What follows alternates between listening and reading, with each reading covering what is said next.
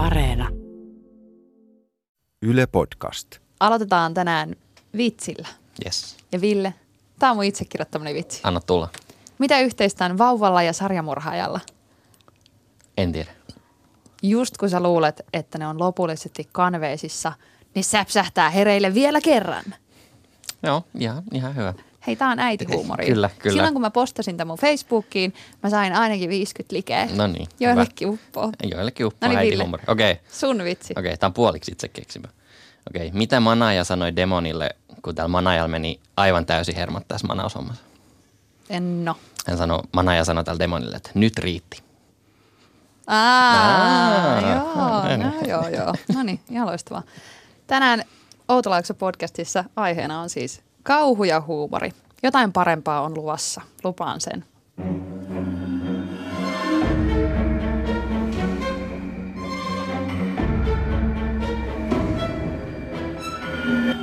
Outo Laakso.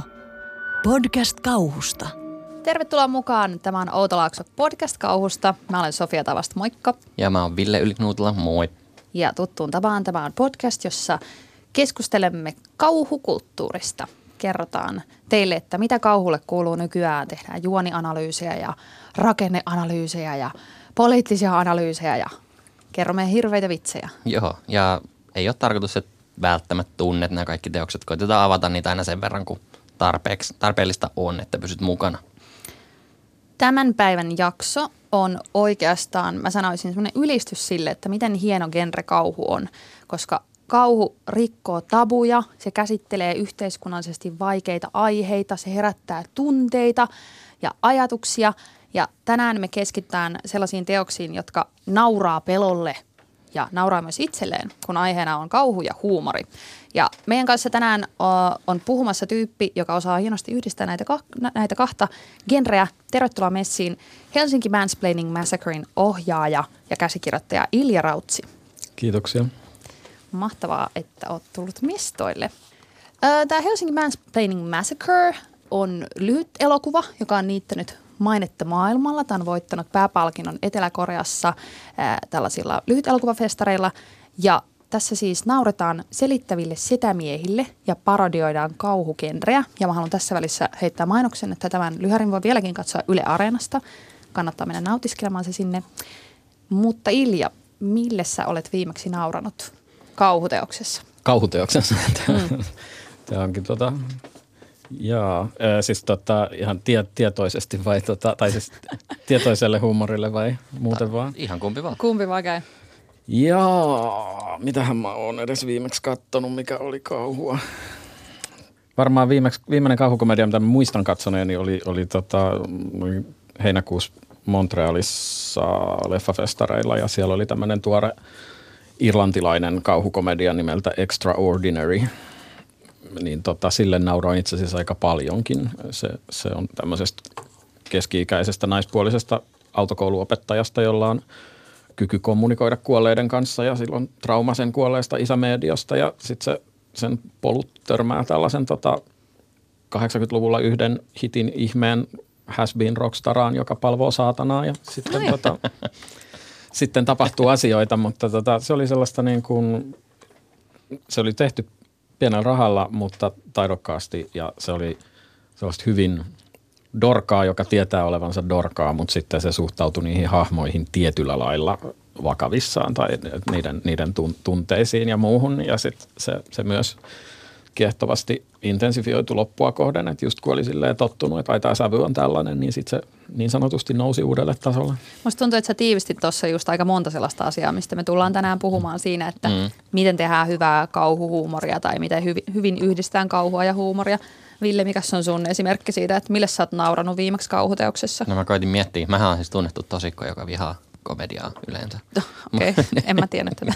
Nyt tiedät. Mutta mä itse asiassa me katsottiin tämä yhdessä tämmöinen moderni klassikko nimeltä Happy Death Day, joka hmm. siinä, oli, siinä on tämmöinen päiväni murmelina kauhuversio, että aina tulee sitten tota sarjamurhaaja ja tappaa tämän päähenkilön nimeltä Tree. Niin kun se luulee vihdoinkin päässä siirtyä siitä aikaluupista, niin sitten se herääkin taas uuteen ja sitten se flippaa aivan täysin ja se oli hauskaa. Mä muistan siinä leffassa, kun joku niistä hahmoista vei niin kuin Mimmin sille huoneeseen muhinoimaan ja sitten se laittaakin jonkun niin kuin Skrillexin soimaan ja rupeaa vaan bailaa itsekseen täysin siinä. Niin En mä edes muista tämmöistä kohtaa. Siinä oli, se oli Mut mahtava. varmaan. Me naurattiin sitä yhdessä. Etkö Selvä, muista? en muista. Joo, sitten tappaja tulee ja listii sen. Ehkä se oli rankaisu siitä Skrillexistä. Ehkä, joo. Kyllä. Mä oon nauranut viimeksi, kun mä olin katsomassa, äh, vihdoinkin päästään puhumaan tästä Robert Eggersin Lighthousein, eli siis tämän The Witchin ohjaajan uusimman leffan. Ja se oli, niin kuin, hitto vielä, se oli ihan kaukomedia. Mä olin täysin yllättynyt siitä, se oli todella hauska. Okay. Mutta se oli siis myös todella semmoinen niin kuin kummallinen ja taiteellinen ja muuta. Tässä on siis tota Robert Pattinson eli Twilight elokuvasarjan päävampyyri esittää semmoista nuorta kundia, joka tulee Majakkasaarelle, jossa majakan vartija William Defoe näyttää hänelle, että miten meren kanssa tullaan toimeen. Ja siinä oli kyllä todella hauskoja hetkiä. Tuossa oli, uh, Williamilla oli esimerkiksi ihan sairaan hyviä monologeja, mutta, mutta ehkä semmoinen yksi niin kuin, hauska esimerkki, jonka siitä voi poimia, jonka pystyy tälleen niin kuin toistamaan, niin on se, että kun toi Robert Pattinson krapulassa kävelee siellä ulkona myrskyssä ja heittää laskiämpärit tuuleen väärään suuntaan. Klassista huumoria. Kyllähän se naurattaa. Mua No. vähän ärsyttää, että mä en saanut siihen lippua tuolla rakkautta ja anarkiaa, mutta tota, No, se, me ollaan samassa veneessä tässä. se onneksi Niin. taitaa marraskuussa tulla teattereihin. Okei, okay, hyvä. Okei, katsotaan siinä vaiheessa, kun tämä podcast on ulkona, että ehtiikö joku muukin olla mm. mennyt katsomaan toi jo. Ihan mahtava elokuva. Tota noin, niin, joka tapauksessa mun tuosta avauksesta ehkä vähän niin kuin huomasi että mä oon hiukan niin kuin puolustuskannalla tämän kauhu- ja huumoriaiheen parissa, koska perinteisesti kauhua dissataan genrenä ja kauhuhuumoria nyt vasta dissataankin, että se on sitä niin kuin kaikkein alimman kastin kulttuurimuotoa. Mutta jotenkin on semmoinen fiilis itselläni, että tämä on nyt tässä viime aikoina vähän muuttunut. Mitä mieltä te olette? No en mä, siis kyllähän, kyllähän tota, etenkin 80-luvullahan oli paljon kauhukomedioita myös, siis niin kuin ihan, ihan tuosta Fright Nightista, mistä siitä tulikin remake joskus 2011 ehkä tai jotain, jotain tänne päin, niin että kyllähän sitä, sitä osastoa on aina ollut, että ehkä tota, se mikä on ehkä muuttunut on, että aikaisemmin ei ollut samalla lailla sellaista niin terävää satiiria ja niin terävää yhteiskunnallista kamaa, mitä nyt sitten tulee, tulee niin kuin Get Outin tyylistä. tyylistä. Vaikka, vaikka kyllä toki on mainittava siis, että Wes Cravenin toi, toi People Under the Stairs, kellari-ihmisiä, mikä on mm. osittain samaa teemaa kuin Get Out, mutta tota, et, et, kyllähän näitä, se oli, onkohan se tehty 91 tai jotain tällaista, mutta et on, onhan näitäkin ollut, mutta Mm. Mutta mä luulen just, että jotenkin tuommoinen 80-luvun kauhukomedia on semmoinen, mikä on semmoisille ihmisille, jotka ei hirveästi seuraa kauhua, niin ne on, ne on saanut jotenkin hirveästi tilaa. Ja ihmisillä on jäänyt semmoisia jotain absurdeja mielikuvia jostain tota noin, niin räjähtävästä päästä tai muusta niin kuin mieleen mm. sillä tavalla. Ja sitten se on se, niin kuin, se, että tuota kauhu on, se on jotain tosi ruumiillista ja absurdia ja sellaista tyhmää ja pöhköä. Mutta nyt niin kuin sä sanoit just, että on tullut ehkä vähän semmoista niin kuin satirimaisempaa huumoriakin, niin Niin, en mä tiedä, mun mielestä myös 2000-luvulla on tullut tosi hyviä kauhukomedioita, joku What We Do in the Shadows tai Tucker and Dale versus Evil. Että kyllä niistä on mun mielestä niin genre-ihmiset tykännyt itse asiassa tosi paljon. Että et sit jos miettii jotain scary movieita tai näitä 90-luvun räpellyksiä, niin en mä tiedä, onko ne siksi halveksittuja, että ne on kauhukomedioita, vaan, vaan siksi, että ne on vaan huonoja elokuvia. Että et, et niin kuin, se on vähän niin ja näin.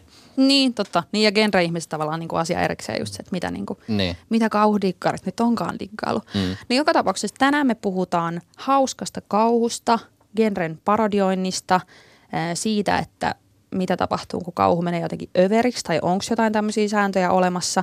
Ja tietenkin päästään semmoiseen ihanaan aiheeseen, kun että miksi kauhuhuumori toimii niin hyvin yhteiskunnallisen kritiikin välineenä.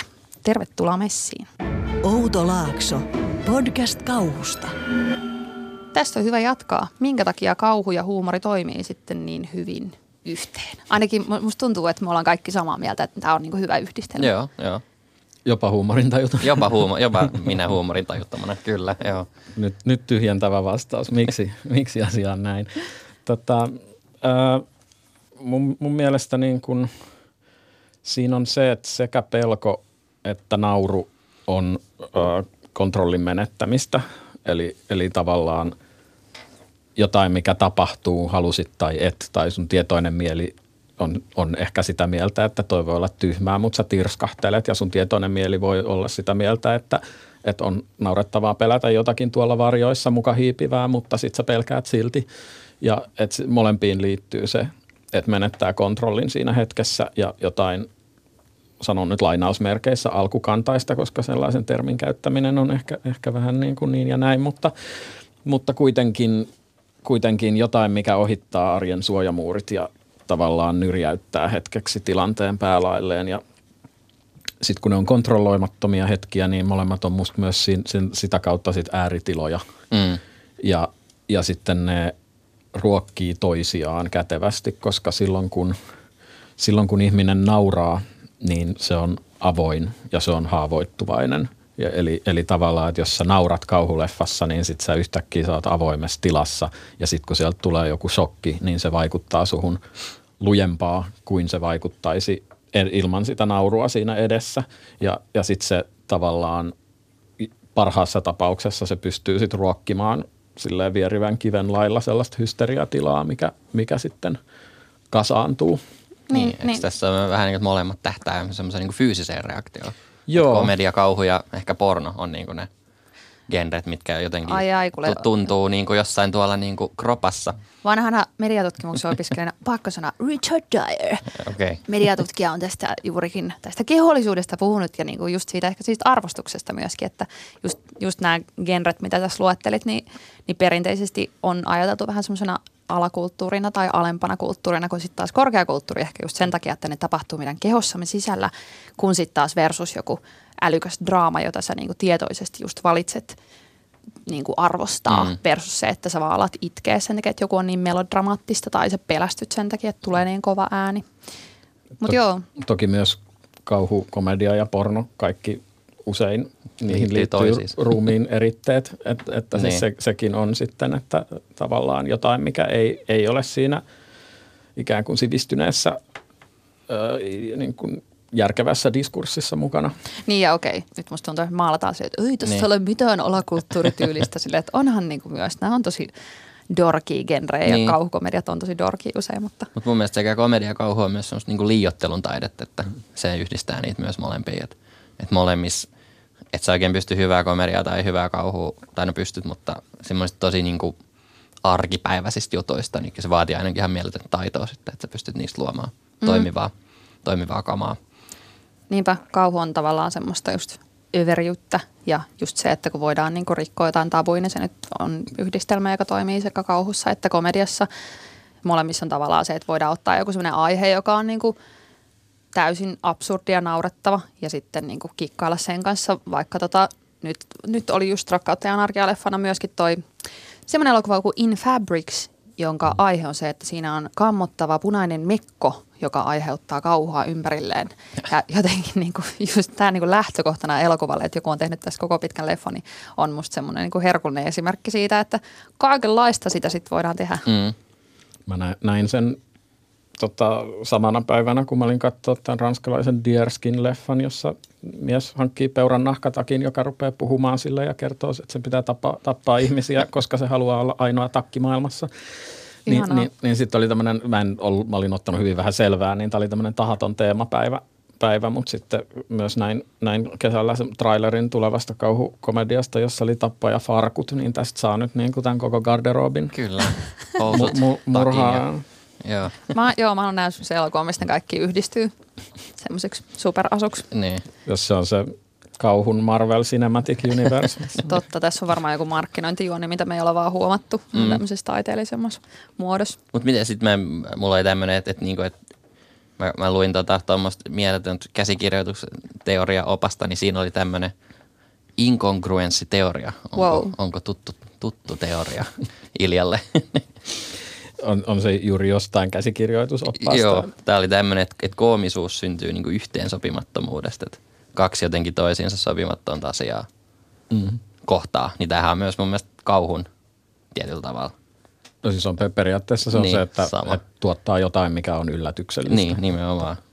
Ja sitten siinä on tämmöinen, että pitää olla myös tämmöinen koominen premissi, eli tämmöinen jotenkin kristallinkirkas kontrasti koomisen maailman ja normaalin maailman välillä, niin tähän myös kauhu aika, niin kuin, että kauhussa pitää olla jotenkin selkeä kristallinkirkas kontrasti kauhumaailman ja normaalin maailman välillä. Okei, nyt me ollaan jotenkin tosi teorian tasolla. Mm. Onko sulla antaa jotain esimerkkejä näistä? Kummasta? Niin kuin koomisesta vai kauhullisesta? Vai Se, niin kuin, että missä ne yhdistyy? Semmoiset, missä ne yhdistyy tietenkin. No esimerkiksi toi What We Do in the Shadows. Aika niin kuin vahvana mieleen.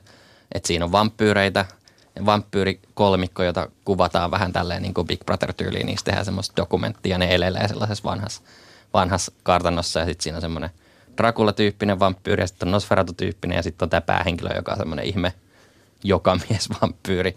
Ja sitten ne koittaa elellä vaan rauhassa siellä ja, ja siinä on aika isoja tämmöisiä niin kuin, aika selkeä kontrasti mun mielestä niin kuin normaalin maailman ja tämän mm. heidän maailmansa välillä niin kuin sekä kauhuna että, että koomisuudessa. Onko tämä se leffa, joka on noiden Flight of the Concords-tyyppien tekemä jotenkin? On siinä ainakin samoja tyyppejä jo Joo, joo. mukana. Joo. Taika Waititi on siinä se pää, päävampyyri, joka on Aa. myös Ohjannut. ohjannut sen, sen Joo. Jermaine Clementin kanssa. Ja Waititihan nyt on sitten tehnyt kaiken näköistä niin kuin Thor Ragnarokia ja tällaista. Mm. Niin justiinsa. Joo, Aivan. mutta mun mielestä siinä on aika semmoinen hyvä kauhukomedia. Siinä se, jos, jos käytetään, käytetään tätä incongruenssisanaa, niin Mm. siinä, Wow. siinä se niin kuin tulee oikeastaan siitä, että suht, niin kuin katsojan suhde kauhukuvastoon, että vampyyrit ovat pelottavia ja toismaailmallisia ja yliluonnollisia ja hirviöitä.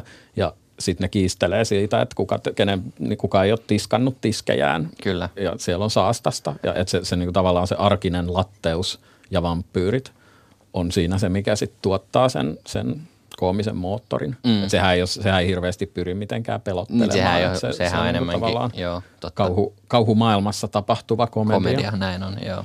Aivan.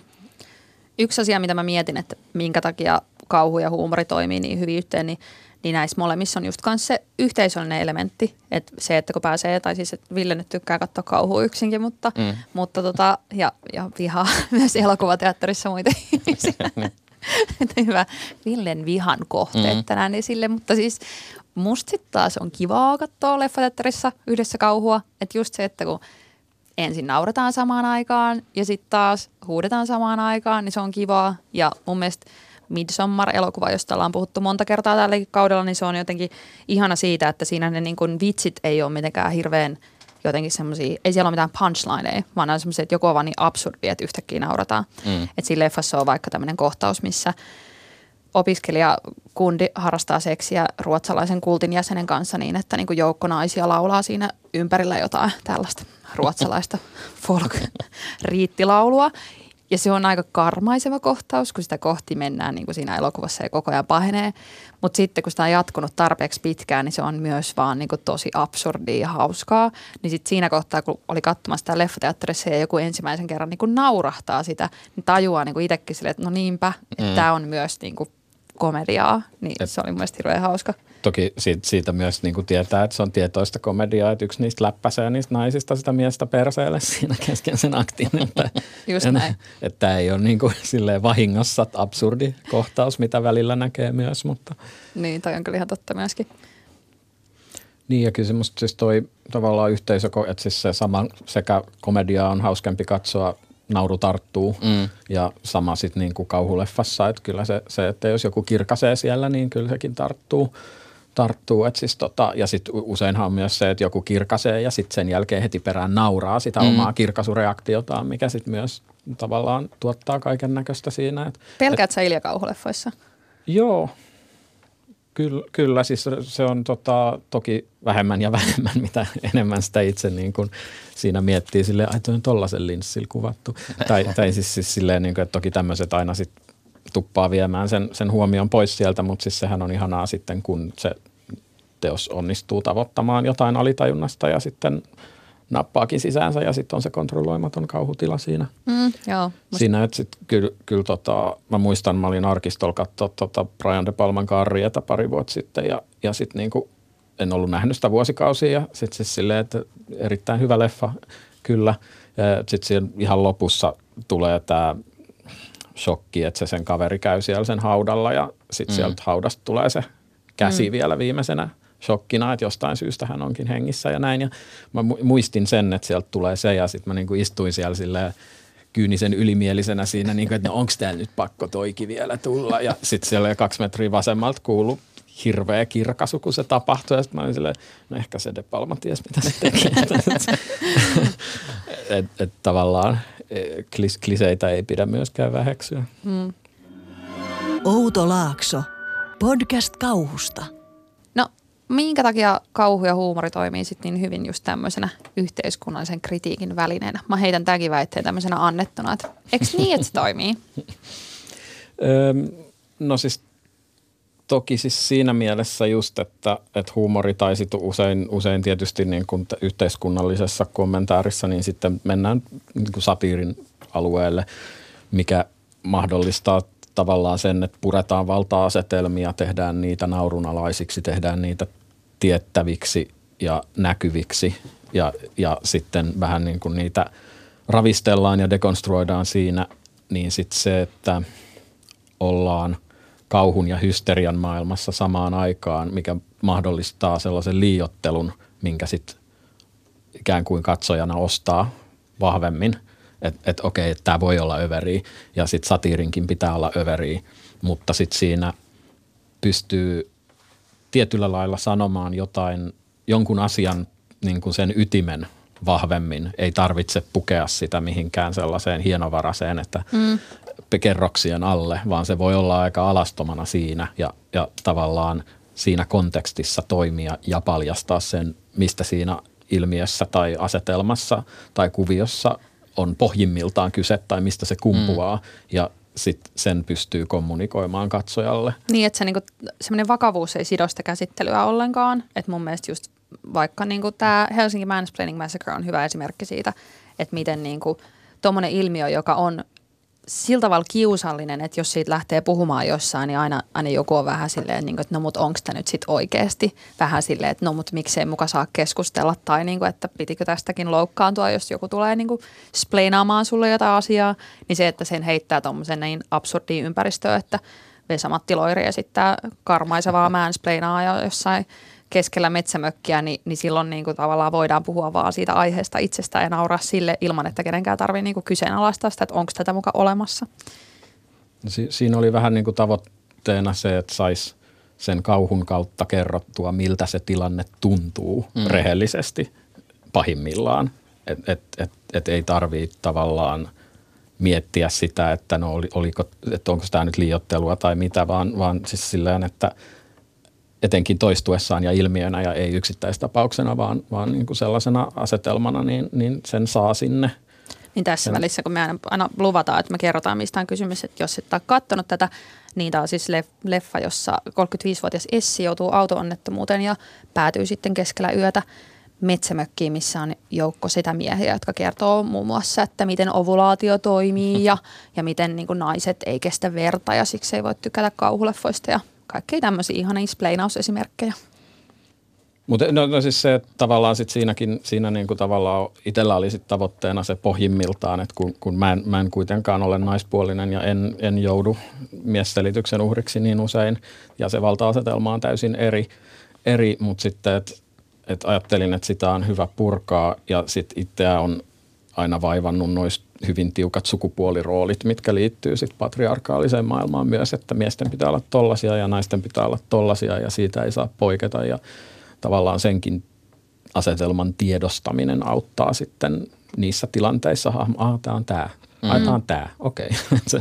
ylipäänsä, että sitten kun toi mansplaining, Rebecca Solnitin tästä, no just tänä vuonna se tuli suomeksi, se tota, miehet selittävät minulle asioita – kirja, niin siitähän se, onko se 2008 se taisi tulla se alkuperäinen essee, niin sitten kun se on nimetty tämä asia, niin sit sitä on myös helpompi todentaa, että ai tämä on mansplainingia. Niin tietysti mm. tämä on mansplainingia. Aivan, ja sitten sillä voi myös nauraa. Niin, mun mielestä kauhu ja huumori, tai kauhuhuumori on myös aika semmoinen hyvä, tietyllä tavalla salakavalla juoni, että sä et edes välttämättä, se on helppo markkinoida niin kuin sellaisille ihmisille, joita ei välttämättä ehkä yhteiskunnallinen kommentaari ihan hirveästi kiinnosta, niin sitten ne ei edes ymmärrä katsovasi jotain niin kuin mikä salakavalasti sitten vaikuttaa niiden ajatteluun positiivisesti. Mm. Sitten toisaalta mun mielestä tässäkin voi olla niinku vähän semmoinen, että jos miettii vaikka tuo Jordan Peeleä, joka on Get Out-elokuvan ohjaaja, eli tämän paljon kehutun Oscarin voittaneen kauhuleffan, jossa kommentoidaan Yhdysvaltojen rodullisia ongelmia, niin sen jatko-osa taas As, me käytiin itse asiassa Iljan kanssa katsomassa tämä yhdessä, ja ja jotenkin siinä sitten taas oletukset oli itselläni ainakin tosi vahvat sille, että no niin, että nyt tulee yhteiskunnallista kommentaaria kerran, mm. kun Jordan Peele on tehnyt tällaisen elokuvan. Musta tuntuu, että se vähän niin kuin kyllä hajotti sitä leffakokemusta mulle, että mä niinku hain sit koko ajan, että no mitäs tässä nyt yritetään sanoa ja niinku, että onko tämä nyt niinku silleen, kuinka hienovaraista tämä teidän kommentaari tällä kertaa, kun toi Ass on sitten taas elokuva, missä on semmoinen nainen ö, palaa kotiseuduilleen ja, ja sitten yöllä niiden pihatielle ilmestyy perhe, jotka näyttää täysin samalta kuin heidän oma perheensä. Ja sitten alkaa taistelu selviytymisestä. Niin kyllä tuostakin elokuvasta pystyy niinku kaivaan er, esille just sen jonkun yhteiskunnallisen sanoman, että kun siinä on tämmöisiä klooneja, jotka asuu maan alla ja sitten ne puhuu jotenkin siitä, että we are Americans ja, ja niinku siellä on tämmöisiä pieniä niinku juttuja, mistä niinku itselleni tuli semmoinen, että no tämä on varmaan joku tämmöinen niinku siirtolaiskysymys juttu, mitä tässä niinku silleen, mutta ei se sitten kuitenkaan ainakaan mitenkään hirveän selkeätä viestiä anna se leffa mistään ja se, että mä hirveästi vaadin sitä siltä, niin kyllä niin. mä en tiedä, olisiko se leffa parempi, koska musta se ei ollut hirveän hyvä. Nehän, niillähän myös te, ne univormut on sellaiset oranssit vankila, vankila-asut, että sitten se hakee sinnekin päin, päin kyllä sitä kommenttia, että maanalaiset väet, mutta siis mä mietin sitä jälkikäteen, että mikä siinä, mikä siinä itsellä riso. Ja musta tuntuu, että se oli, se oli se, että siinähän lopussa on hyvin seikkaperäinen selitys, että mistä nämä tulee ja miksi he tekevät näin ja kaikki, kaikki tämä, että siinä on sillä tavallaan Get Outissakin on semmoinen selitysmonologi, että tästä tässä mm. kaiken, että näytetään, näytetään se video ja muu. Ja siis silleen, että tästä, tästä tässä on nyt kyse järjellisellä tasolla. Ja mulla se Assissa rupesi jotenkin tökkimään se, että se, se tavallaan se premissi on niin pimeä ja selvästi yliluonnollinen ja metaforinen, mutta sitten se selitys pyrkii siihen, että se olisi rationaalisesti ymmärrettävissä. Ja mun mielestä se kutsuu – ajattelemaan täysin vääriä asioita, koska sitten siinä just rupeaa miettimään silleen, että kun niitä on sadoittain siellä. Tämmöisiä sit, klooneja siinä elokuvassa. Niin, että no maan alla asuu sadoittain klooneja meistä kaikista ja sitten heille kaikille tämä yksi nainen on hankkinut nämä sadat univormut ja par, saksiparit, joilla ne ahdistelee ihmisiä. Sitten silleen, mistä se tilaa? Tai siis se, et se, se, se niinku tavallaan se, se ei niin, kestä niin, sitä tarkkailua, mitä se sillä rationaalisella selityksellään kutsuu Joo. harjoittamaan. Et se, on, se on vähän sama, sama ilmiö musta, mikä tota, ei kauhua, mutta toi Nolanin Batman-trilogian se viimeinen osa, osa mikä se niinku pyrkii olemaan semmoinen valtava yhteiskunnallinen niinku teesi mm. kaikesta. Ja sitten tota, samaan aikaan Dorka supersankarielokuva, jossa sitten että pitää niin olla se temaattisesti supervakavaa, sille, nyt kaikki Gotham Cityn poliisit menevät viemäreihin. Hetki, mm. miksi kaikki? Ja se, niin, se, kyllä. se, tavallaan niin kuin se, se logiikan vaatimus ja että ne on ristiriidassa keskenään ja se, se musta syö sitä elokuvakokemusta, koska mä oon valmis hyväksymään hyvin epärationaalisia asioita, jos niitä ei pyritä jotenkin järkeistämään. Kyllä, ja toi on mun mielestä osa sitä, että minkä takia silloin, kun niitä ei ruveta liikaa selittämään, niin semmoinen yhteiskunnallinen kritiikki toimii myös – kun se johtuu just siitä, että sä voit vaan heitellä niitä kysymyksiä ilmoille. Että ei tarvitse mm. tarjota mitään vastauksia. Että taiteessa ei tarvitse olla sillä tavalla, että, että jos, tota noin, niin, jos kauhuleffa tuo esiin sen, että meillä on tämmöisiä kahden niin kuin, kerroksen kansalaisia, että, tai että Amerikka pyörii pelkästään niin kuin, vankien tekemällä ilmaisella työllä, niin se, että jos sä vaan nostat jonkun tuommoisen jutun tai tuommoisen teeman silleen vähän niin kuin ilmoille, että niin kuin tässä voi nähdä näitä yhtymäkohtia, niin silloin se voi olla kiinnostavaa kommentaaria, mutta sitten jos se on semmoisessa maailmassa, missä kaikki rupeaa kaipaamaan selitystä, niin sitten sitä rupeaa yleensä myös kaipaa vähän vastausta, että no mitä sitten, niin. mitä sä haluat tehdä tälle asialle, niin. mutta eihän se ole yhtään taiteen tai kauhun pointti niin kuin antaa niitä vastauksia. Joo, mulla on parikin esimerkkiä tulee.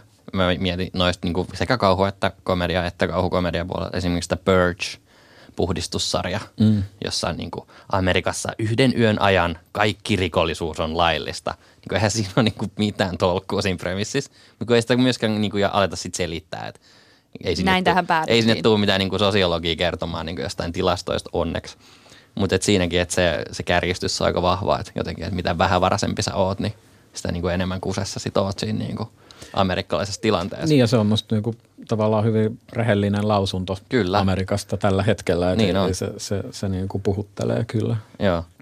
No joo, me ollaan päästy nyt niinku kauhukomediasta myös niinku leffoihin, jotka on vaan hauskoja, tai siis kauhuelokuvia, mm. jos käytetään niinku tämmöisiä huumorielementtejä. Ää, Kyllä mun mielestä purkea aika hauskakin. Niin ja siis kyllähän se nyt huomaa just, niinku, että Purgekin on semmoinen, että kun sen premissin sanoo ääneen, niin vähän naurattaa. Kyllä, että se, että se on tarpeeksi absurdi just sellaisessaan. Ja siis on, on tuossa niinku toikin sitten, että tavallaan sillä hetkellä, kun kauhuun kutsuu sen järjen sisään, niin sitten tavallaan sit menee pois siitä alitajuisesta tai Mm. sellaisesta alkukantaisesta pelkotilasta, että sitten rupeaa ajattelemaan just järjellä ja sitten on paljon vaikeampi olla peloissaan enää, että se, se on tavallaan sit, sitä pitäisi pitäisi aika harkiten, koska sitten sit päinvastoin rupeaa naurattaa väärällä tavalla, että sitten silleen, no, he, he, onpas tämä nyt vähän tyhmää. Outo Laakso. Podcast kauhusta. Koska kauhussa on tarkoituskin järkyttää ja rikkoa tabuja, se on tietty samaan aikaan genre, jossa testaillaan niitä rajoja jatkuvasti. Ja mä en nyt seuraavaksi halua lähteä mihinkään semmoiseen skabaan siitä, että kuka on niin nähnyt jonkun hirvittävimmän asian, mitä ei ole pystynyt katsomaan, vaikka sekin olisi tosi kiinnostavaa kuulla näitä kokemuksia. Mutta tota, puhutaan kuitenkin seuraavaksi siitä, että missä kulkee rajat tai onko semmoisia olemassa jotain sääntöjä siitä, että, että joku menee överiksi eikä olekaan sitten enää hauskaa eikä pelottavaa. Eli missä kohtaa menee raja mauttoman ja hauskan välillä. No se on, niin- musta se on ihan tapauskohtaista tavallaan, mm. että jokainen elokuva sanotaan ekan puolen tunnin aikana yleensä luo sen, sen tota sääntöpakin, millä se toimii tai millä, sen katseluohjeen ja lukuohjeen, että mi, millä lailla sitä, sitä tulisi vastaanottaa ja se useinhan se toimii alitajuisesti nimenomaan, että, että arkirealismissa ollaan arkirealismissa ja sitten jos tapahtuu jotain yliluonnollista, niin se on yleensä parempi tulla leffan alkupuolella, koska silloin sitten se kertoo se leffa, että tämä on leffa, jossa on yliluonnollisia mm. asioita, kun sitten taas jos on puolitoista tuntia istunut arkirealismin parissa ja sitten sinne kävelee enkeli sisään, niin sitten on vähän silleen, että ee, Koska teillä on itsellenne ollut, muistaakseni esimerkkejä semmoisesta, että te olette kattonut jotain ja sitten ollut se, että nyt menee liian pitkälle. No siis toi Midsommar-ohjaaja Ari Asterin tämä esikoispitkä Hereditary, mikä oli musta ensimmäinen puoli tuntia oli aivan erinomainen, seuraava puoli tuntia oli vielä tosi hyvä ja sitten vikat 45 minuuttia oli silleen, että nihilistinen teinipoika oli vallannut elokuvan ja läträsi menemään ja unohti kaikki teemat, mitä oli itse asiassa aika kypsästi ja kiehtovasti ja hienosti ja ahdistavasti käsitellyt siihen mennessä, että se on elokuva, joka johdatteli siihen, että tämä niin kuin, tavallaan kertoo tällaisesta selittämättömästä surusta ja uhasta ja siis kaikki tämä perhekuvio ja muu ja sitten sinne ladataan niitä äidin tekemiä pienoismalleja ja se hallinta siinä ja sitten se kontrolloimattomuus muualla ja lapsen kuolema ja kaikki, kaikki tämä ja sitten sit lopussa silleen, niin kuin, että ei kun tämä onkin tämmöinen joku perinnöllinen demoni ja täällä on jotain nyt, sille, joo, joo, nyt pää lähtee ja joo, okei. Okay. Ja se, et, et siis siinä, siinä tavallaan mu, mulla ei olisi mitään sitä jälkipuoliskoa vastaan, jos se alkupuolisko olisi tavallaan mm. tunne, tunne, tunne ja juonen kuljetuksellisesti johdatellut siihen ja päinvastoin. Että Niin, se vaan että sit, pitää olla niinku kasassa. niin, että se, se vaan niin kuin tuntui siltä, että että että tavallaan kaikki se, mitä nyt ikään kuin luvattiin teemallisesti ja hahmollisesti ja sisällöllisesti, niin sitten sit vaan silleen, Nyt kiinnostaa, mitä mieltä te olette tuosta From Dusk Till Dawnista? Rodriguezin ja Tarantinon From Dusk Till Dawnista. El- elokuva, joka alkaa jo, jonain tämmöisenä niin huumetrippailu road, Road- road movie, movina niin. ja puolessa välissä aika niin veitsellä leikata hypätäänkin vampyrifantasiaksi. Mä tykkään siitä leffasta kyllä. En mä tiedä, miksi se toimii. Silloin kun mä näin se eka kertaa, niin mä en tiennyt, että siinä on tämmöinen niin käänne. se on paras tapa nähdä se kyllä. Niin, niin. Et nyt sori kaikki, kenet me spoilattiin tämä. Mun mielestä se, mutta se mun mielestä on hyvä leffa. Ei, ei, siitä, niinku, ei sillä mitään voi. Mä nautin siitä genrehypystä kyllä todella paljon. Sama. Mutta toisaalta mm. siinä on just, että siinä ei ole kysymystäkään siitä, että yritet, yritetäänkö tämä, tämä jotenkin niin kuin hienovaraisesti vaan. että- Niin. Niin ja siis se, se nimenomaan se sit, kun se vaihtuu, niin se vaihtuu ja sitten se on tavallaan hyvin selkeätä. Joo, että, saman tien pultataan miniganin jalkaa ja Mutta sekin on aika niinku, jotenkin hyvää tämmöistä, niinku, tai että se on kauhukomediaa siinäkin, koska se kommentoi aika paljon just sellaista, että tulee niinku genrekonventiota aika niinku pinnalle nopeasti, kun tehdään tuommoinen iso leikkaus, mikä On, ei tunnu hienovaraiselta. Joo. Eikä mulla ei, siis mulla lukee täällä vaan, että missä et miss menee niinku rajaa, niin mulla, mulla lukee vaan, no tämän voi ottaa kauhukomediana tai ei, mutta Human Centipede 2 oli sellainen. että Se, se oli Ykkönen meni vielä. Siis mun mielestä ykkönen oli itse asiassa ihan hauska.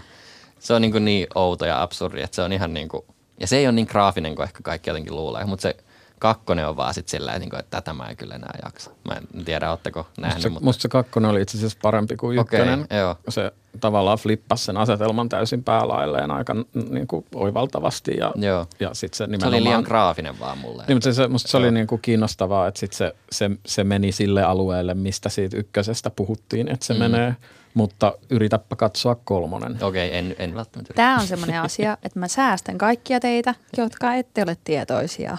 Me ollaan aikaisemminkin puhuttu tästä. Mun mielestä tämä on elokuva, jota mä en ole nähnyt, en aio katsoa, en kai se ehkä koskaan halunnut kuulla, että mistä siinä on kysymys. Koska silti se saattaa kummitella välillä mun mielessäni. Totta, siinä on menty liian pitkälle. Niin. Se, se ykkönen itse asiassa niin kuin kertoo aika hyvin tyyliin, onko se heti ekas kohtauksessa, että tämä tulee olemaan komedia ja tässä Joo. on lupa nauraa. Ja se, Joo. se on musta niin kuin hyvin, hyvin tehty, että siitä välittömästi, että sitten eri asia, haluaako altistaa tajuntaansa sille konseptille, mitä siinä sitten Niin. niin kuin laajaltikin esitellään hyvin luo, luo, nopeasti, että hullu, Älä- hullu tiedemies rakentaa ihmisistä semmoisen ihmistuhat jalkaisen. Mä olin että älä, älä sano sitä. No nyt Mutta ei se sanottiin. ykkönen, jos, jos Okei. kestää sen konseptin, niin ykkönen on ihan kevyt. Joo, se on, se on siis sille kuitenkin niin kuin tavallaan just melko hienovarainen on väärä sana, mm. mutta äh, mainees, maineeseensa verrattuna. Mm. Että sit, sit musta kakkonen on oivaltava ja kolmonen on tavallaan, kolmonen on se leffa, mitä jokainen, jolle kertoo sen konseptin ykkösestä, kuvittelee sen Odottaa, olevan. okei, Et se on, vaan, se on niin kuin silleen turruttava, typerä, Okei. ei käsittele mitään, on, on vaan Joo.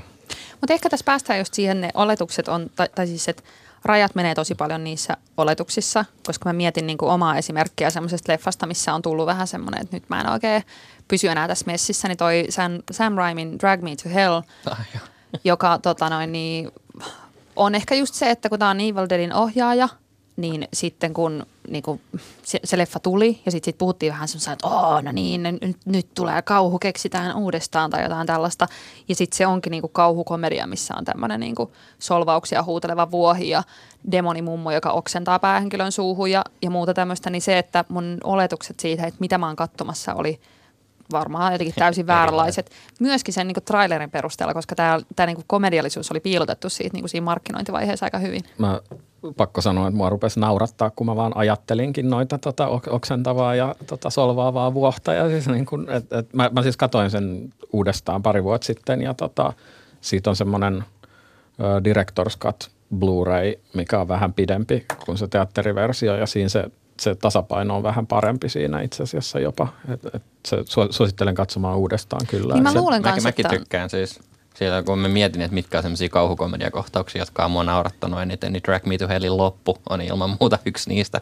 Ja naurattaa mua joka kerta, kun mä vaan ajattelin sitä. Se, se on itse asiassa siitä mahtava elokuva myös, että kun usein, usein on näitä, että tota, mitä i- i- usein saa kuulla, kuulla kaikenlaisissa yhteyksissä myös, että, että jos on naispäähenkilö, niin on hirveä vastustus sille, että se olisi millään muotoa epäsympaattinen. Että, mm. että ei kukaan halua katsoa tuollaista. Ja siis se Drag Me to Hellissä on aivan mahtava, todella niin kuin väärin toimiva päähenkilö. Hei tiivistä nyt, mistä tässä on kysymys? Tota, siinä on, mistähän, mistähän siinä nyt oikeastaan olikaan kysymys, että siis siinä Tällainen pankkivirkailija tämä pank- päähenkilö. pank- pankkivirkailija ja sitten se, tota, se kieltää tällaiselta, niin kuin tässä, tässä, tässä on ehkä se elokuvan he, tavallaan heikoin osa-alue, että se kieltää tällaiselta kliseiseltä mustalaisnaiselta lainan ja sitten se tota, pistää kirouksen sen ylle ja Sitten, Sitten- tulee oksentelevia mummoja ja vuohia ja muuta. sitten asiat karkaa, karkaa kontrollista, mutta tota, se on todella siis, jos tykkää Evil Dead 2, niin kyllä, kyllä melkein, melkein luulisi tuostakin tykkäävän, vaikka se ei samalla lailla, samalla lailla liiottele, mutta tota, se on semmoinen, että sitä on vaan ilo katsoa, kun se, se että miten Raimi käyttää kameraa ja miten, miten pitkälle se vie sen, että se mummo oksentaa sen Kyllä, päälle. joo. Se on niinku tavallaan just, just silleen tarpeelliset kolme sekuntia liikaa sitä Joo. kuvaa. Joo, mä oon ehdottomasti sitä mieltä, että tämä on semmoinen leffa, mikä mun täytyy katsoa uudestaan silleen, että mä vähän niin kuin en oleta silleen, että, että jos mä oon mun turvapeiton takana silleen, että no niin, nyt katsotaan Drag Me to Hell, ja sit mä vähän se, että "Aa, musta ei tunnu siltä, mitä mä oletin, mikä on tämä ällötyksen tunne, mikä tuli sen Mut sijaan. niin kuin, markkinoitiinko se muka tolleen silleen, että nyt kauhu kauhu on keksitty uudestaan. Mä en muista. Mä, mä, mä jotenkin ehkä tiesin, mitä mä menen katsoa. Että se oli... Se voi olla, että se Ei. oli tota noin, niin, et tullut sitten Suomeen jo vähän niin kuin erityylisesti, mutta ainakaan, niin kuin, ainakin mä olin itse niin kuin vähän pihalla siitä, että mitä mä olin katsomassa Kyllä mä silloin. lu- luulen, että se tuli vähän silleen, niin kuin, että The Master of Horror Returns, mutta sitten tavallaan siinäkin välissä on se jännä, että sitten kuitenkin ne sen edelliset kauhuelokuvat, Niin. niin. siis Evil Dead 2 ja 3 on ihan täyttä komediaa myös. Joo, ja siis tämä on varmasti myös kertoo siitä, että milloin mä oon kattonut tänne, että ei mulla ole ollut niin kuin hirveän vahvaa mielikuvaa Niin. siitä, että mitä olettaa myöskään tältä mm. ohjaajalta, vaan sille, että, tämä on joku tämmöinen klassikkotyyppi, no niin, nyt katsotaan. Mm. Nyt hiljennetään klassisen kauhun äärellä. Joo, kyllä, ja sitten tulee se vuohinen. No onko olemassa jotain semmoisia nyrkkisääntöjä, mitä me pystyttäisiin listaamaan siitä, että miten tehdään hyvää huumorikauhua? No mun, mun mielestä tavallaan välttämättä ei. Et, et siis tiety, tietynlainen liioittelu, mutta sitten tavallaan jos sanoo liioittelu, niin sitten sekin, mä en ole itse katsonut suomalaista indiekauhukomediaa Bunny the Killer Thing, missä on tämä joku kaniolento, joka ymmärtääkseni raiskaa naisia. Mm. Niin ehkä se, että, että kannattaa sitten tehdä niinku hyvää niinku elokuvaa, että pelkkä se idea ei riitä, että sulla on just joku haha hauska niinku raiskaajakani, mutta sitten sä unohdat, sitten sä niinku jotenkin rakastut vaan siihen, että kyllä tämä nyt kantaa sitten seuraavat puolitoista tuntia. Yleensä ei kanna. Se, että niinku, et, mä, mä oon tänne vaan pistänyt, niinku, että hahmojen pitää olla, että pistäkää mut niinku välittämään jostain, niin sitten se kaikki muu voi olla jotenkin ihan, ihan tota, esimerkiksi tämä Tucker and Dale vastaan paha tai versus evil, missä on kaksi tämmöistä aika yksinkertaista metsurijätkää, jotka on ostanut vienillä rahoillaan niin tota, tällaisen mökin, jota he sitä aikoo pistää, alkoi pistää kesämökiksi ja sitten sinne sama, sama järven rannalle tulee tämmöinen riahuva teiniporukka, joka luulee, että nämä kaksi metsuria on jotain, jotain sarjamurhaajia. Ai niin, se on ja se sit, juoni. Sit siitä lähtee tota, monen väärinkäsityksen mukaan tota veri lentämään Ei vitsi, totta. mutta ne Tucker ja Dale on siinä niinku ihan super jotenkin symppiksi tyyppejä, että sä et toivo niillä mitään pahaa. Ja sitten niillä tapahtuu koko ajan jotain pahaa, niin sitten se niinku tuntuu, tuntuu pahalta.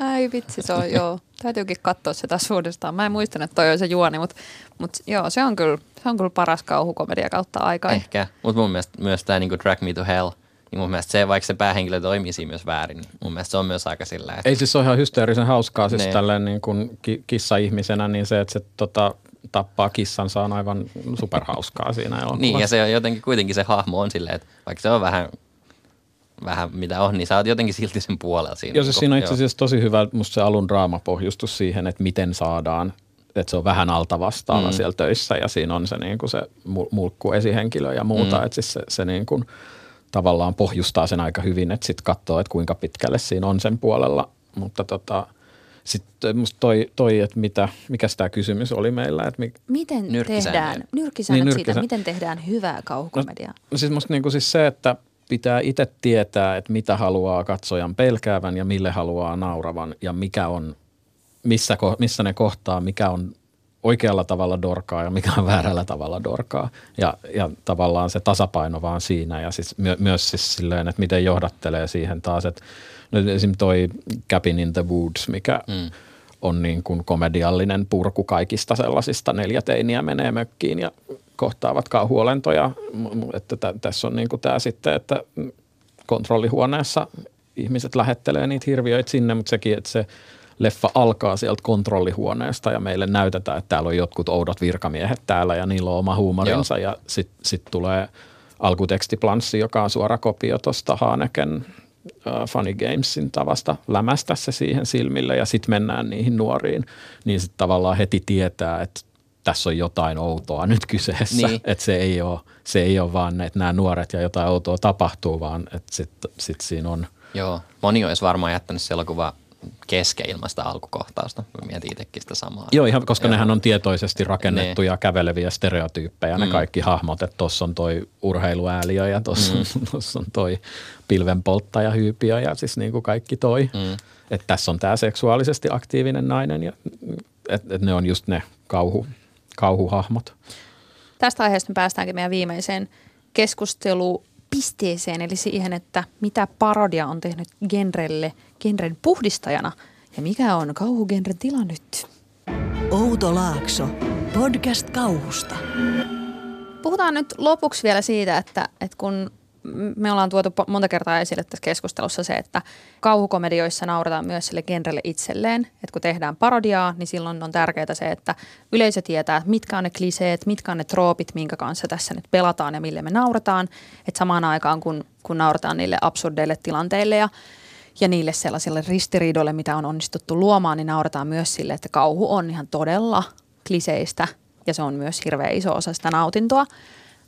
Ja nyt jotenkin viime aikoina on tehty aika monta semmoista määrittävää kauhukomediaa, niin kuin vaikka Cabin in the Woods, missä puretaan just kaikki nämä perinteiset kliseet siitä, että miten kauhuleffa tehdään ja, ja selitetään sitä. Ja on ollut Final Girls, missä selitetään, mikä on Final Girl-trooppi ja Your Nextissä Final Girl-troppi vedetään uusiksi ja muuta, niin mitä mieltä te olette siihen, että miten se vaikuttaa siihen, että millaista kauhu on nykyään, että näitä tämmöisiä teoksia, missä todella alleviivataan sitä, että nämä on nämä keinot ja nämä on nämä kliseet, mitä yleensä tehdään, niin on tullut niin monta. Onko se puhdistanut sitä?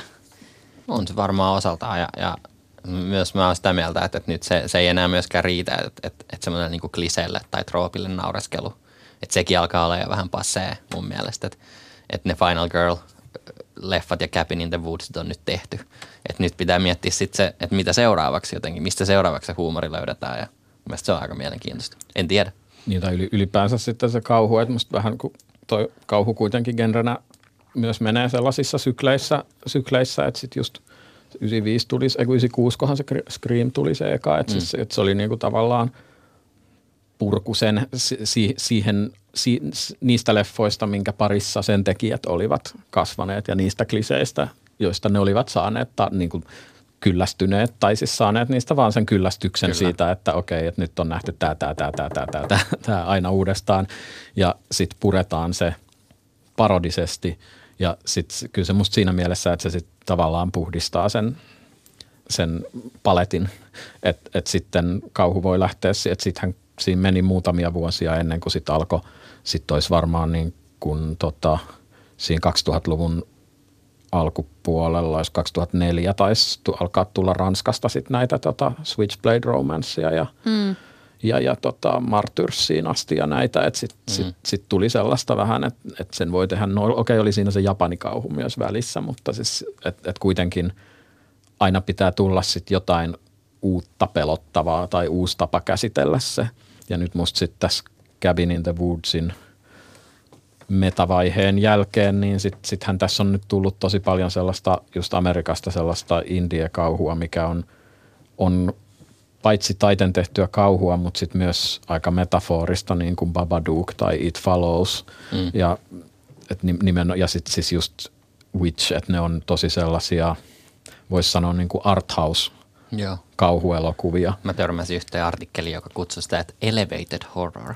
Eli, joo, joo, joo se, on, se, on tota, se on enemmän ehkä tuolla myös, myös niin kuin kun noita projekteja kehitellään jossain ulkomaiden marketeissa ja tota, pitchataan hankkeita, jotka on työn alla, niin sitten pari vuotta oli toi, että nyt, nyt, nyt teidän pitää sanoa elevated horror ja sitten nyt, nyt, nyt on silleen, että no niin, nyt teidän pitää sanoa smart horror. Ja okay. sitten mä, mä oon silleen niin kuin, että et, no muuten mä kirjoittaisin tota stupid horror, mutta nyt, nyt jos pitää olla smart horror, että se, se on aina vähän, vähän tota, kääntyy myös, myös itseään vastaan. No, mutta hauska kuin... kuulla, koska sitten me täällä istutaan analysoimassa, että nyt on tämmöistä niinku älykkään oloista kauhua, mutta ei tämä ole mikään meidän no, oma. oikeassa. Niin, tai sitten taas ajan. me ollaan vaan, tämä niin. just se sama, kun sä näet, että, niinku, että ei vitsi, mä haluan just tuommoisen vyölaukun, koska ne on tosi kuuleja. Mm. ei taju sitä, että me ollaan vaan mainosmiesten ja markkinoiden arvoilla tässä, että kun ollaan bongattu tuommoisia juttuja. Mm. Mutta se, sehän on sitten myös niinku ulkoapäin tuleva brändäys, että, että kyllähän nyt tavallaan siis, ja sama kuin jos nyt sanon, että nyt on tällaista metaforista kauhua, niin eihän siis manaaja on 73 ja onhan se nyt metaforista joo, kauhua joo. ihan, mm. ihan siinä missä on, nämäkin, että, että se on vaan sitten, nyt, nyt on niinku se, se suunta ja sitten samaan aikaan on ollut, ollut Jenkeissä sitten nämä Conjuring ja loputtomat Annabellet ja jatko-osat siitä mm. maailmasta, mitä on sitten tullut. Että se on ollut ihan, musta siis siellä, siellä on tullut paljon, paljon laadukkaita.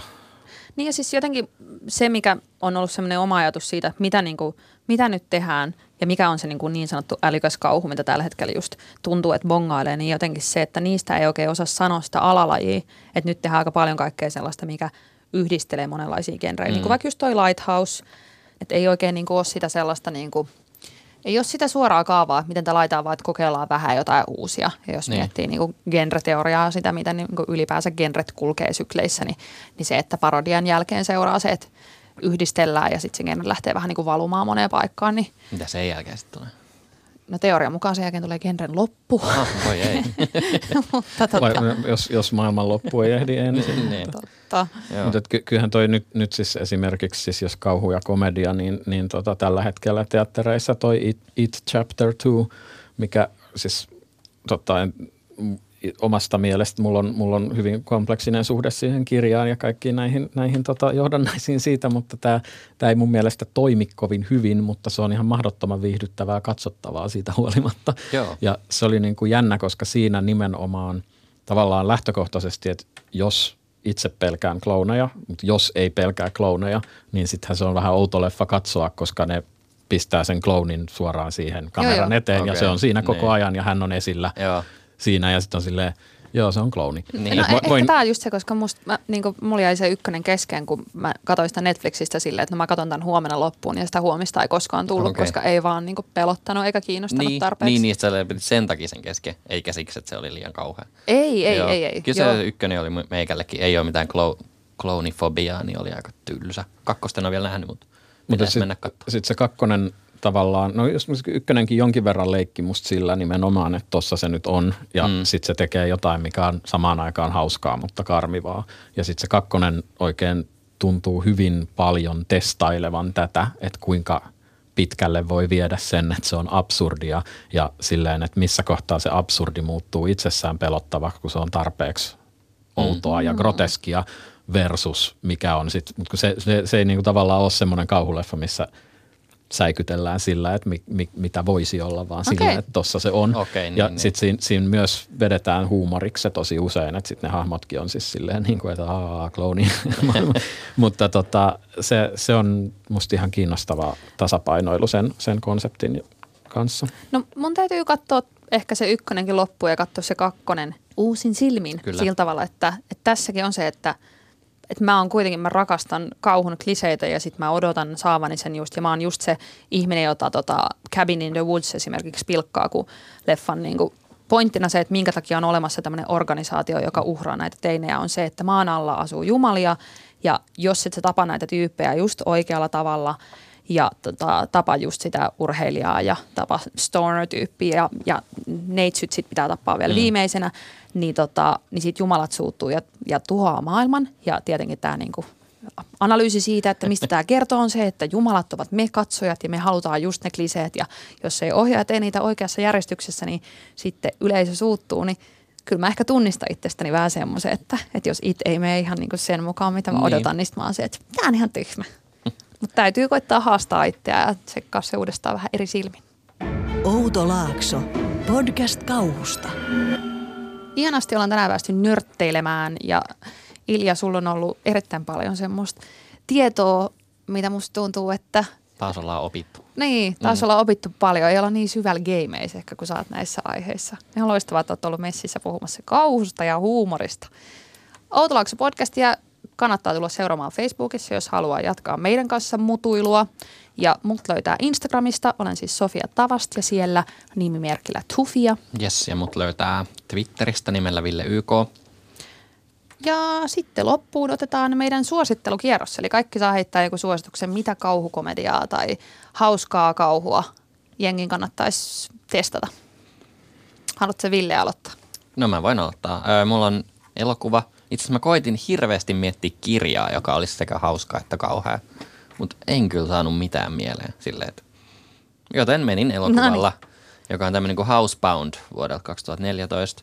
On myös Uudesta-Seelannista. Siinä on vähän, en tiedä onko samoja tekijöitä kuin tässä What We Do in the Shadows meiningissä, mutta ainakin tosi paljon samaa henkeä. Siinä on tämmöinen nuori nainen nimeltä Kylie, joka sitten tekee rikoksia ja joutuu sitten kotiarestiin tämmöisen valvonta, nilkkaan pistetyn valvontapannan tota, takia. Ja hän ei sitten voi sieltä kototaan lähteä tietenkään. Ja, ja sitten siellä alkaa kummittelemaan siellä kotona ja no siitä sitten hauskaa ja kauhua. Mä tajusin, että mä oon muuten nähnyt Me ollaan tämän. katsottu se kimpassa. Ja Joo. se on hauska. Joo. Se on siitä Ai. harvinainen leffa, että siinä on sekä, että se, siinä on hauskoja kohtauksia ja siinä on myös pelottavia kohtauksia. Että siinä saa molemmat. Aivan, joo. Joo, hyvin. Housebound.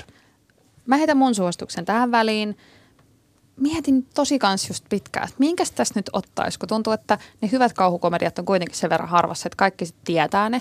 No tääkin on semmoinen, että varmaan aika moni on nähnyt, mutta suosittelenpa nyt kuitenkin tota Diablo Codin elokuvaa, eli Junon ohjaajan elokuvaa Jennifer's Body, jossa Megan Fox esittää cheerleaderia, jota riivaa demoni ja sitten se viettelee uhreja ja syö niitä. Niin mun mielestä tässä on jotenkin niin ihana tämä yhdistelmä, että Megan Fox on siinä niin kuin jotenkin se baby, jonka kehoa me sitten tässä peljätään. Niin tämä on kyllä hyvä leffa, kannattaa katsoa.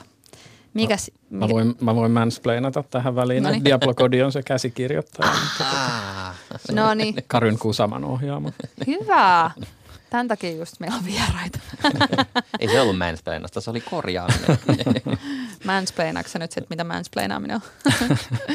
tota, no mut Ilja, mikä on sun suositus? Öm, no, mä mietin, mietin paria, mutta siis sit mä päädyin, päädyin tota, tästä, on kamalaa, kamalaa todeta se, se, että sanoo, että tämmöinen vanha leffa, koska siis tietysti oma lapsuussuosikki on, on jo aika kaukaisen ajan takana, mutta siis 1990 Gremlins 2, Mm. mikä on siis niin kuin, eka Gremlins on tai, taitavasti tehty viihdekauhukomedia ölliäisistä, jotka piinaa pikkukaupunkia.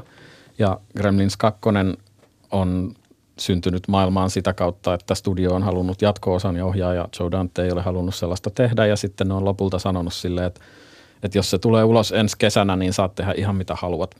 Ja sitten se on ollut silleen, oh, fine. Ja se näkyy todella siinä leffassa, että se on saanut tehdä mitä sitä haluaa, koska siis se, se on tavallaan dekonstruktio siitä, että on tyhmää tehdä jatko-osa ja sitten se on dekonstruktio ylipäänsä elokuvista ja kauhukomedia komediasta ja siis se on, voisi sanoa, että se on niinku täyttä sellaista ikään kuin piirrosmaailman dadaa jo jopa melkein, että et se on ihan me- meta-elokuvaa, mutta mahdottoman viihdyttävää sellaista, että jos, jos tykkää Cabin in the Woodsista esim, niin Gremlins 2.